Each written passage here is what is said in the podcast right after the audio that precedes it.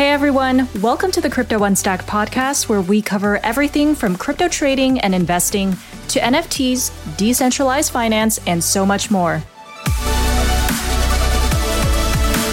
The Crypto Unstacked podcast is meant for informational purposes only and should not be considered financial or investment advice. Nothing expressed in this podcast should be construed as a solicitation, recommendation, endorsement, or offer to buy or sell financial products. This podcast is sponsored by CoinFlex, the home of crypto yield. Whether you're passively managing money or taking an actively managed approach, you can earn and trade crypto easily on CoinFlex, which sees over $2 billion in daily trading volume. CoinFlex is committed to making crypto derivatives yield accessible to everyone, whether you are investing hundreds or thousands of dollars and more. With a newly launched automated market making product called AMM Plus, you can earn yield on crypto by providing liquidity into the futures markets. The AMM Plus is 10 times more capital efficient than other automated market makers and offers multiple collateral types so that you can earn more with less. Interested in learning more about CoinFlex and trying out the AMM Plus? Head over to coinflex.com slash AMM to get started and let the market work for you. Hey, Mike, welcome to uh, Crypto Unstacked. Thanks for having me. Awesome. Just, just finally, finally see you in person, if not meet you in person, even though we're all in Hong Kong. Mike, so I was reading up uh, about your background, and uh, you've spoken about it before on podcasts, and you know how obviously at university you came from a kind of digital media background, where you kind of initially wanted to be an artist, and then you fell into into crypto. I wanted to focus on the crypto side of it, really, and to kind of start off with, you know, what got you interested, uh, I guess, back in 2013 with your um, thesis. I started reading about Bitcoin. I got really interested in trading and mostly into the whole uh, high frequency trading world that, that is happening in traditional markets because of books like uh, Flash Boys and I, I, was reading works like that that came out at the time and, and, and I got really drawn into that world. But yeah, as you already touched upon, I wasn't sure if I was kind of like technical, technically capable of kind of working in that kind of space because it's obviously a very complicated space. And specifically in Wall Street, you have like the brightest people in the world, like the, the you know the the PhDs in math and in uh, you know like you literally have like you know rocket engineers or people who can you know like literally build rocket ships and stuff, designing these kind of algos. So I was always like, it sounds really interesting. I'm just not sure if I can kind of can do it. But yeah, I was just I was you know really really fascinated by all of that. And then meanwhile, I, I learned some stuff about crypto. I read some articles about Bitcoin. I started looking into it a little bit, and then I saw, whoa, the exchange landscape in crypto, the trading, crypto trading landscape, is kind of like it's because it's so small at the time, right? Like, so when I got into it, Mt. Gox was the biggest exchange. I had around sixty percent of the market in terms of uh, volume, market share, and you could see that you know it is not as sophisticated like the, the types of strategies people are employing and you know what's happening is not as sophisticated as wall street so this is a great kind of sandbox where i can go and learn about this stuff Meanwhile, I was also interested in mining and blockchain. I later became a blockchain engineer. And my, my first foray into like, you know, programming my own stuff was actually not on the trading side. It was actually, I, I tried to create a, a WebGL mining program they can run on your computer. This is when people are still mining Bitcoin on their computers. But uh, I didn't get very far there. but uh, then I, I focused on the trading side. So uh, I started building trading bots and stuff. Did all of it open source. It was just like a, a learning kind of, can, can I learn about this stuff? The start of it. Yeah. So now, so at this point, you're still an undergrad at university and then kind of trading on the side. Is that correct? Or exactly. And and when I say trading, it's really more like exploring how to trade using software, completely open on GitHub. So so open source, sharing it with people, uh, sharing results. And were you actually trading real money here, like like your own cash? Yes, but not very much because I was a student. So I, I, actually I remember back in the back in the day because in, in my country how it works is you can get a student loan from the government at zero interest you can max that out, but it's it's capped. You you can only borrow certain. But I was thinking like, should I max it out and like because I only needed a small portion for living expenses. I should I max it out, which is I think like was at the time thirteen hundred euros a month, so it's like fifteen thousand euros a year. Could, should I max it out and just buy Bitcoin? I didn't do it. I was like, that was too risky as, as a Dutch person. Didn't should have done it. You know, Bitcoin's trading uh, a lot less at the time. But yeah, so I know I was trading with my own savings, which you know, a few Bitcoin, which at the time was not much. It's interesting you have the, uh, the, the trader gene in you because you know I'm from a trading background and I did the same thing at university. Yet uh, in in the UK you could uh, borrow nine thousand pounds a year from the government on a low interest bearing loan and uh, which you don't have to repay for like i don't know 10 years 20 years after you start working. And i used to trade equities with it. So uh, this is how uh, i guess you can tell who's, who's got the trader gene in, in the early days I've got a question for you.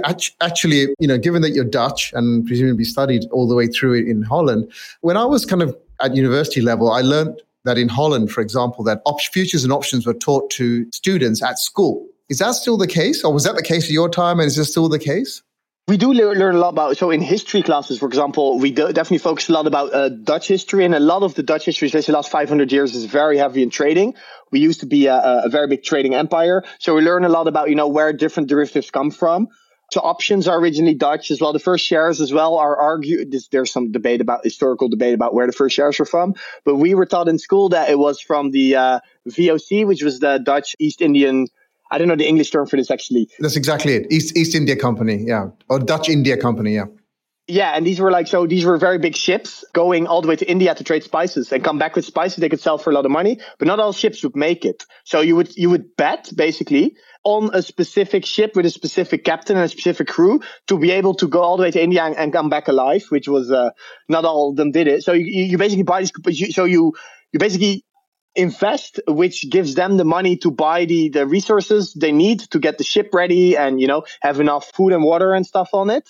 So they could go all the way to India. And if they come back, then you could get a portion of the reward.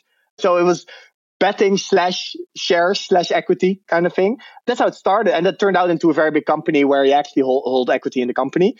Yeah. So we were taught all of that stuff. But in terms of the actual, if you turn like nowadays derivatives and stuff, like I didn't, I didn't get this in high school. I don't know about all the high schools. It's not really part of our national kind of uh, education system. But yeah, I'd say like the general, uh, the level of math that we get is, is probably like this average level in Europe, but not really that high compared to maybe US or, or Asian countries. Like the level of math they get, for example, here in Hong Kong is, is a lot higher than what I was uh, exposed to in school. But there's a lot of culture around it. So if you like, I liked reading as a kid, and a lot of it, you know, like a lot of old Dutch stories are related to some kind of trading or some kind of, yeah, yeah, no, fascinating. I know for you know equity options, for example, the Dutch are just huge in it. You know, I remember being in a cab in, in Amsterdam somewhere, and the you know the guy was basically talking about some call options he had on on on Royal Dutch Shell. You know, which is just amazing. Real retail customers, they say. So, Mike, and so can I ask, how, how do you go from sort of like this interesting blockchain and university thing? You know, in 2015, you did your thesis, and then you joined ING. What was the driver there?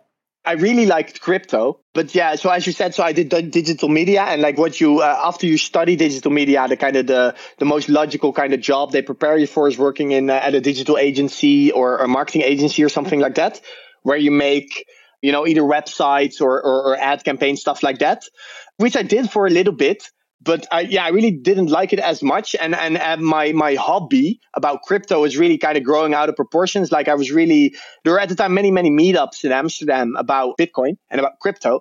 I, I was really, really into it. And at some point I, I noticed that I actually, I know kind of quite a lot about this stuff. I'm technical enough to understand how blockchains work, consensus algorithms, all that stuff. So yeah, via via, uh, I got in touch with the INT, ING uh, blockchain lab which is a part of the innovation lab. So this is uh, within banking, within also like insurance company, a lot of like financial firms. They have all tried to play around with blockchain, including what we were doing at ING. But it's not. I wasn't like a banker. I was more like you know, oh, here's one of these guys from the innovation lab. Let's go. Hopefully, going to revolutionize some of our, you know, century-old process business processes that we have uh, that we have. Yeah, so I, I, I kind of got lucky that I got introduced to that, and then I basically like stayed in that space for about two years. Yeah. Yeah, because 2017 was uh, was uh, actually when I got into crypto, um, and we met with ING back in London because Mark, uh, my co-founder, was the who was also the founder of CoinFloor, was speaking to ING, and ING were basically one of the only banks in the UK that were open open to the possibility of opening a bank account for a crypto exchange. And they were also talking about potentially offering access to their institutional customers for, for spot crypto, you know, just Bitcoin at the time, I think. And do you know whether the, the Dutch banks have sort of progressed a lot in this front in terms of in their embracing of, uh, of crypto, both from a customer and from a kind of uh, uh, exchange perspective? Yeah, the, the way I understand it, I'm pretty far away. Like I, I really don't spend much time there anymore. But the way I understand is we have a central bank, which is the, the DNB, the Nederlandse Bank. I don't know the the DNB is the uh, which is a central bank, which is also a regulator. I mean, it's not really a central bank because the uh, monetary policy is done uh, over in Germany because we have the euro, but they still regulate and they're regulating really, really hard. And they're actually going after a few crypto exchanges at the moment as well. Most recent example being Binance. Binance has to halt most services to Dutch people. which is, and they're going after a few other big exchanges as well, as far as I understand. They are really, really worried about crypto. I think, as far as I understand, the banks are really, really worried. So if you look at like all the stuff I was doing, we were only doing private blockchain solutions. And like, you know, we were dealing with compliance people and they were like, it's nice that you're you're making all these smart contracts for Ethereum, but they can only ever run on a on a private Ethereum blockchain even if you kind of work with whitelists and stuff, like we even had compliance people that were worrying about like even if you publish a smart contract on the public blockchain and you uh, you whitelist everyone so you know exactly who all the counterparties are, you don't know who's going to mine it. Like you know, it might be someone from a sanction. They were so worried about that kind of risk. But um, yeah, it's tricky uh, with the regulator and everything. It's very very tricky uh, you know, an interesting story around 2017, 2018, because I, I actually went to Holland to, uh, obviously in Amsterdam, there are some of the world's largest uh, high frequency market makers are based, right? You've got the Optivers, the Flows, the IMCs, the Tibras. And I, I, won't tell, I won't specifically say which one, but those in trading will know which one I mean. But basically, the one of the biggest, you know, I, I met the head of trading in their trading floor and they have 200, 300 people on this floor. And he had a real issue because he knew that individually there were groups of his people, maybe 20 to 30 guys who were privately market making crypto using their laptops and mobile phones. But he could not offer crypto trading within his business because when they spoke to the regulator about it, the regulator said, if we find you guys trading crypto, we will take your license and make you kind of lose out on the, you know, give you, you know, kind of basically reverse any margin privileges and uh, capital privileges that the central bank was giving this firm. And so they were so scared about losing that part for their equities and fixed income business that they kind of passed on crypto, which was a shame because, you know, they were obviously one of the many talented trading firms that were in Amsterdam, you know, so, and this was, I don't think that's changed. I still haven't heard them being in the space. You know, this is like four years later. So you have a few Wall Street firms that are active in crypto, but they really have to be really careful. Like if it's publicly traded, it's extra hard, of course. But compliance wise, they have to run through all kinds of different entities. And the other thing is, so in 2017, there was a period when it was very fruitful, even for, you know, bigger traditional uh, trading houses to kind of get in on crypto because there was, it was juicy enough for everyone. There was a, there was a lot to make with a lot of like conventional strategies. But then after that, it, got, it did get quiet. So I also hear no stories, not specifically Dutch firms, but a few the traditional houses that like invested quite deeply. They were able to get, you know, compliance would sign off on it. They were able to to invest, get a team, do, do do some crypto market making. But then the markets got quite tough in 2018. So I also heard, you know, the story where they did actually go in, but then after that it was too hard, they had to pull out again. The way I see it is like it's true that most of the the traditional Wall Street guys have been unable to get into crypto which you know is also why I am sitting here and you're talking to me. It, it did prov- it provide opportunity for other guys to come in. So um, there are multiple sides to that, but you know it is uh, yeah not great for them. No, absolutely. So Mike, moving on to Volkswagen, uh, Folkvang, sorry. So um, what's your motivation to start it, and, and does the name mean anything? Yeah, it does actually. So um, I'm not Old Nordic, but this is Old Nordish. So this is the language they is very is old, well, Old Norwegian what they are right now still speak in Iceland, which is very similar to what they speak in Iceland nowadays. And it's actually, it comes out of their mythology. So uh, in their mythology, if you're a warrior, a Viking warrior, and you die in battle, then odds are you get picked by Freya to go to one of their heavens, which is called Folkvang. So it's the name of their heaven for the warriors. And then you, you get to, to feast for eternity yeah so uh, maybe as a market maker maybe in this heaven of Folkvang uh, you have to uh, you get maker rebates for taking as well you know so. Exactly. Yeah yeah yeah yeah. No it's uh, yeah so we uh, we we see trading as like uh, especially on the hft side like it's very much it's very aggressive. You're it's zero sum or a lot of it's zero sum. And it's you're competing with a lot of other really smart teams smart guys so it has some kind of you know similarities to to to battling with them on the battlefield. That's and we really wanted a really really unique name because we um uh, we wanted a name that's kind of you know mysterious. Everyone's like, "What does this mean? How do I pronounce this?" as well as like I've never heard any name that's kind of similar. So we really we're looking for like a super kind of strange, kind of obscure name. And then you know, and then it has this overlap with mythology that we're all really into. So uh, yeah, that's why we picked it. Yeah. It's you know it's a great name because look we we struggle to to do anything without the name bit or coin in it right? And we've fallen for the trap as Coinflex so uh, so that's cool. Now uh, your money that you trade is it just uh, prop money or do you have outside cash as well it's mostly prop money. Like we do actually interface with many lenders or also so exchanges. Uh, I won't go into names here, but exchanges, they sometimes provide lines of credit to very big traders that, you know, are hired to some volume or, or, or liquidity requirements. And there are also other lenders that we deal with. There's some on the D, on, on the DeFi side as well, DeFi protocols. Uh, we're going to go into VC stuff later, I think, but there's a, there's a new protocol there that we actually just announced earlier today, and we're investing in them. So we, t- we take on loans, but apart from that, it's just prop. Yeah, it's like it's just our own money. Okay, cool. And then, and in terms of strategies that you guys deploy, is it um, are you guys spot? Are you derivatives? Are you both? Um, how do you guys trade? How do you guys make money?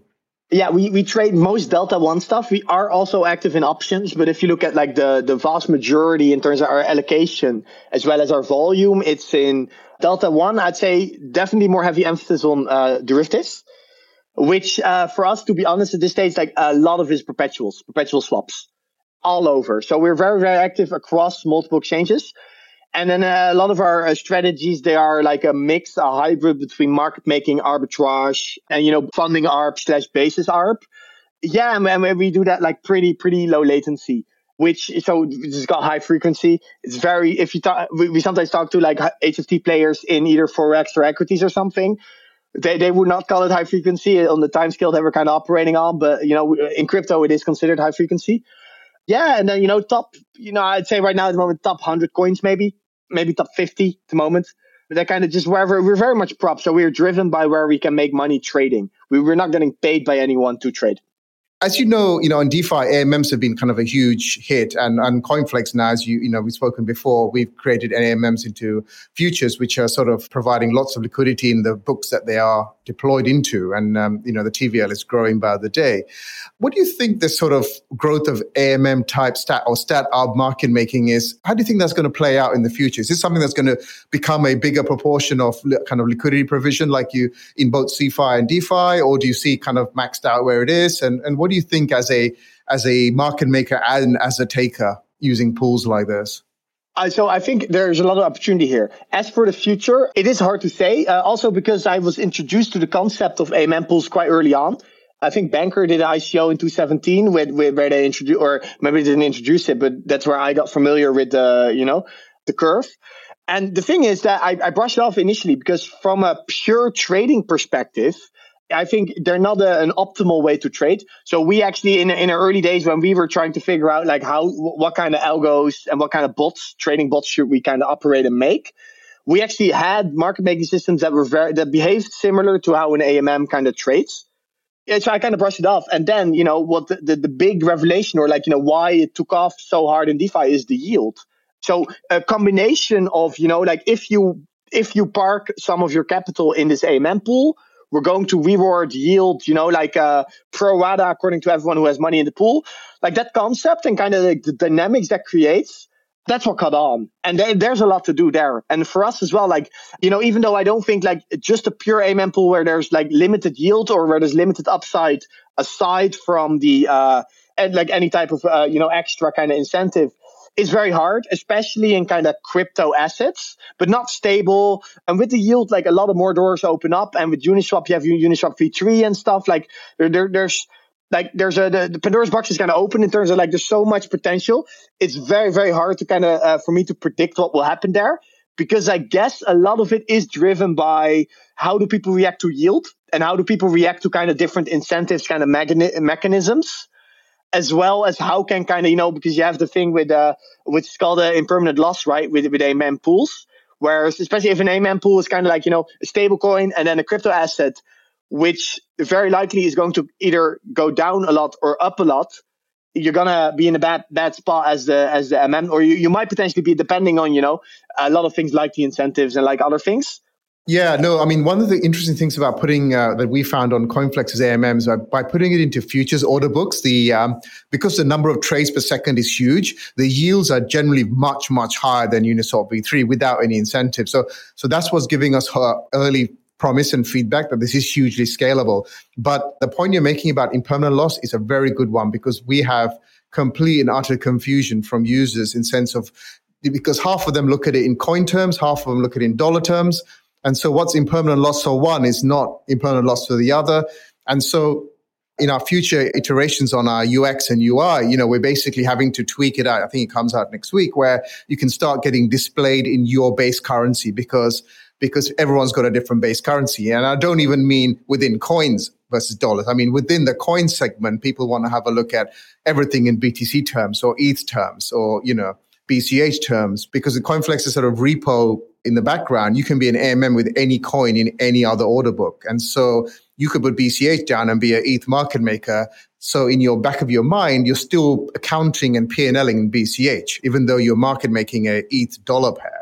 It's actually fascinating to learn for me because I come from, you know, like from a trading, pure trading background, non-crypto initially. So for me, I was always very dollar based, right? How was your day? Well, I made some X dollars or I lost Y dollars. You know, it was never in BTC terms, I'm up you know, so even I'm getting used to um, thinking in a different unit of account, which is uh, which is fascinating. That's a good step in a good direction too, in order to explain people what's happening and, and what the risks are. But even then, right, like you know, if the price trends, like you're still gonna get yield, right? Like, uh, uh, like there, there, there, there are advantages, and as you're saying as well, like the flow can easily offset so the the fees that you make on the trading can easily offset any type of losses there. But, but if it turns out that the thing trends either up or down a lot, there, there, there, there are still some risks. So it's with repricer, we are also active in the uh, in the option space where where we see a lot of that those kind of payoff scenarios. I think we're at the early days, and I think there will be. I, am pretty sure you guys are also, you know, uh, uh, as you're saying. So the base currency is is a, an update you guys are going to push. There probably will be more updates. Uh, we're, we're, still kind of seeing Uniswap did a did, did a big you know architecture design with Uniswap v3.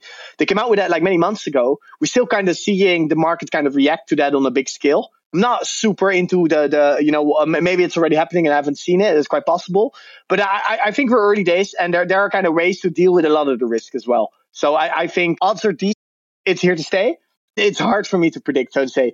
No, no worries. So, just a, a, question. Obviously, AMMs. You know, for people who trade options, they'll immediately recognize AMM as a short option, short vol product. How do you guys engage with options? Do you trade options to like hedge your your Delta One portfolio? Are you an options market maker, or, or just speculative directional? What what, what kind of uh, use do you have for them? Yeah, as I said, a lot of the core trading we do is just delta one between perps, but we are growing and we are trying to to trade more things. So we're building out an option arm now within our firm. We want to do market making. I, I think we're not currently live market making, but we are we're exploring that. We're gonna run that definitely uh, very soon.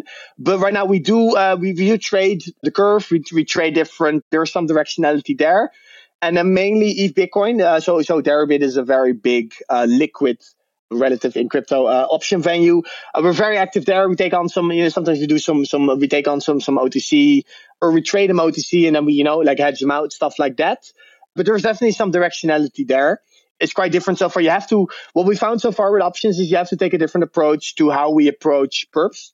The flow is very different you know the types of spreads that you're seeing and you know like the and how the curve uh, is drawn out is very different so there's a different way to trade it yeah, also very you know much obviously much less liquid than than perp. So you have to you you know at least when I was trading options, the way I viewed every trade was that you know am I pricing and structuring this trade where I can I'm happy to warehouse it for a few days at a time rather than a few minutes at a time. You know with with perps. So exactly, it's a different mindset. Yeah, good. And finally, uh, Mike, just to finish off. Now I also understand that you guys, as a lot of other market makers, are you know have a kind of a VC arm or a token token arm. Why is this new trend for market makers to be VCs? Because obviously, when I was trading, it was like there was just complete different industries, and now they're kind of merging together. Is there kind of a natural advantage you think you see being a HFT or MM to to gives you kind of a, a different thought process on on being a VC? Definitely, definitely. So uh, you see many, many crypto projects coming out, and a lot of them are related to trading, which is something that market makers have a very uh, they have a very deep understanding of market structure, products, uh, different incentive schemes, and such. So it's it's a natural fit in terms of like they would market makers. Generally, I'm not just talking about us, but like other market makers have VC VC arms as well. They have a deep understanding, and then on top of that, once a trading project goes live, a lot of them are trading protocols where they they're going to be uh, some need need for liquidity. This is definitely like, you know, why, you know, the, uh, the whole AMM kind of boom that we saw was so interesting because it allowed everyone to become a market maker. You don't need professional market makers anymore, right? Because everyone can become an LP, and put your money in the pool. But you are seeing more and more protocols coming out where, you know, you still need some professional traders to either pull the, pre- the price back in line or provide, you know, a little bit more complicated liquidity or liquidity that requires more thinking, such as Uniswap v3 or just order book based. Uh, you see some blockchains, blockchains that have the facility or they have the, the throughput to enable order book based trading protocols or, or, or, platforms. You know, as soon as you have that, you, you're going to need market makers. So engaging for market makers from day one Whereas the platform is not ready yet, but we're kind of working on it. At very early stage, we're going to need some advice. Like market makers are a very, very natural fit there because once these platforms go live, the market makers are able to kind of, you know, provide the liquidity needed or provide the, you know, the run the arbitrage against the pool or something needed to kind of keep it, keep it alive. So these two things, right? The advice, because market makers understand markets so well, and combined with one, once it goes live, they can actually offer the liquidity. It's just, it's a, it's a very natural kind of VC fit. That now that makes way more sense. So essentially, looking at projects that that you guys are to get involved in are ones that you would use yourself, like a like you said earlier in the in the in the uh, podcast, like a borrow uh, borrow lend platform that you were talking about that announced soon, and and other projects that are around sort of I guess DeFi swaps and and exchanges. So that is that makes way more sense to me now than now that you explaining that way. So thank you for that. Yeah, that, that's our focus. Uh, we, we do know a few firms and they're going, uh, they, they're taking the shotgun approach where they, they invest in many, they invest in everything they can. For us, and what we see most of our direct competitors doing, they, they really focus on the trading, trading kind of stuff. Like you have exchanges coming out with DeFi related projects as well. You know, exchanges have very close relationship with market makers. So it's, it's a natural fit there in, in, in many cases. So we we only VC uh, like uh, yeah I think I don't think we've we've invested in anything that's not some kind of trading application that we're not going to use. So NFT is something like I think it's very fascinating. I just I don't understand it. I'm not getting into it. well, that makes two of us so far. So, but uh, but I feel old and I need to start learning this stuff. So that's my next. That's my holiday job. Learn about NFTs. So, Mike, thank you very very much for your time for joining Crypto Unstacked, and really really nice to speak to you in person finally, or well at least on on, on video at least the nearest we get these days. So yeah, thanks too. Yeah, really enjoyed this.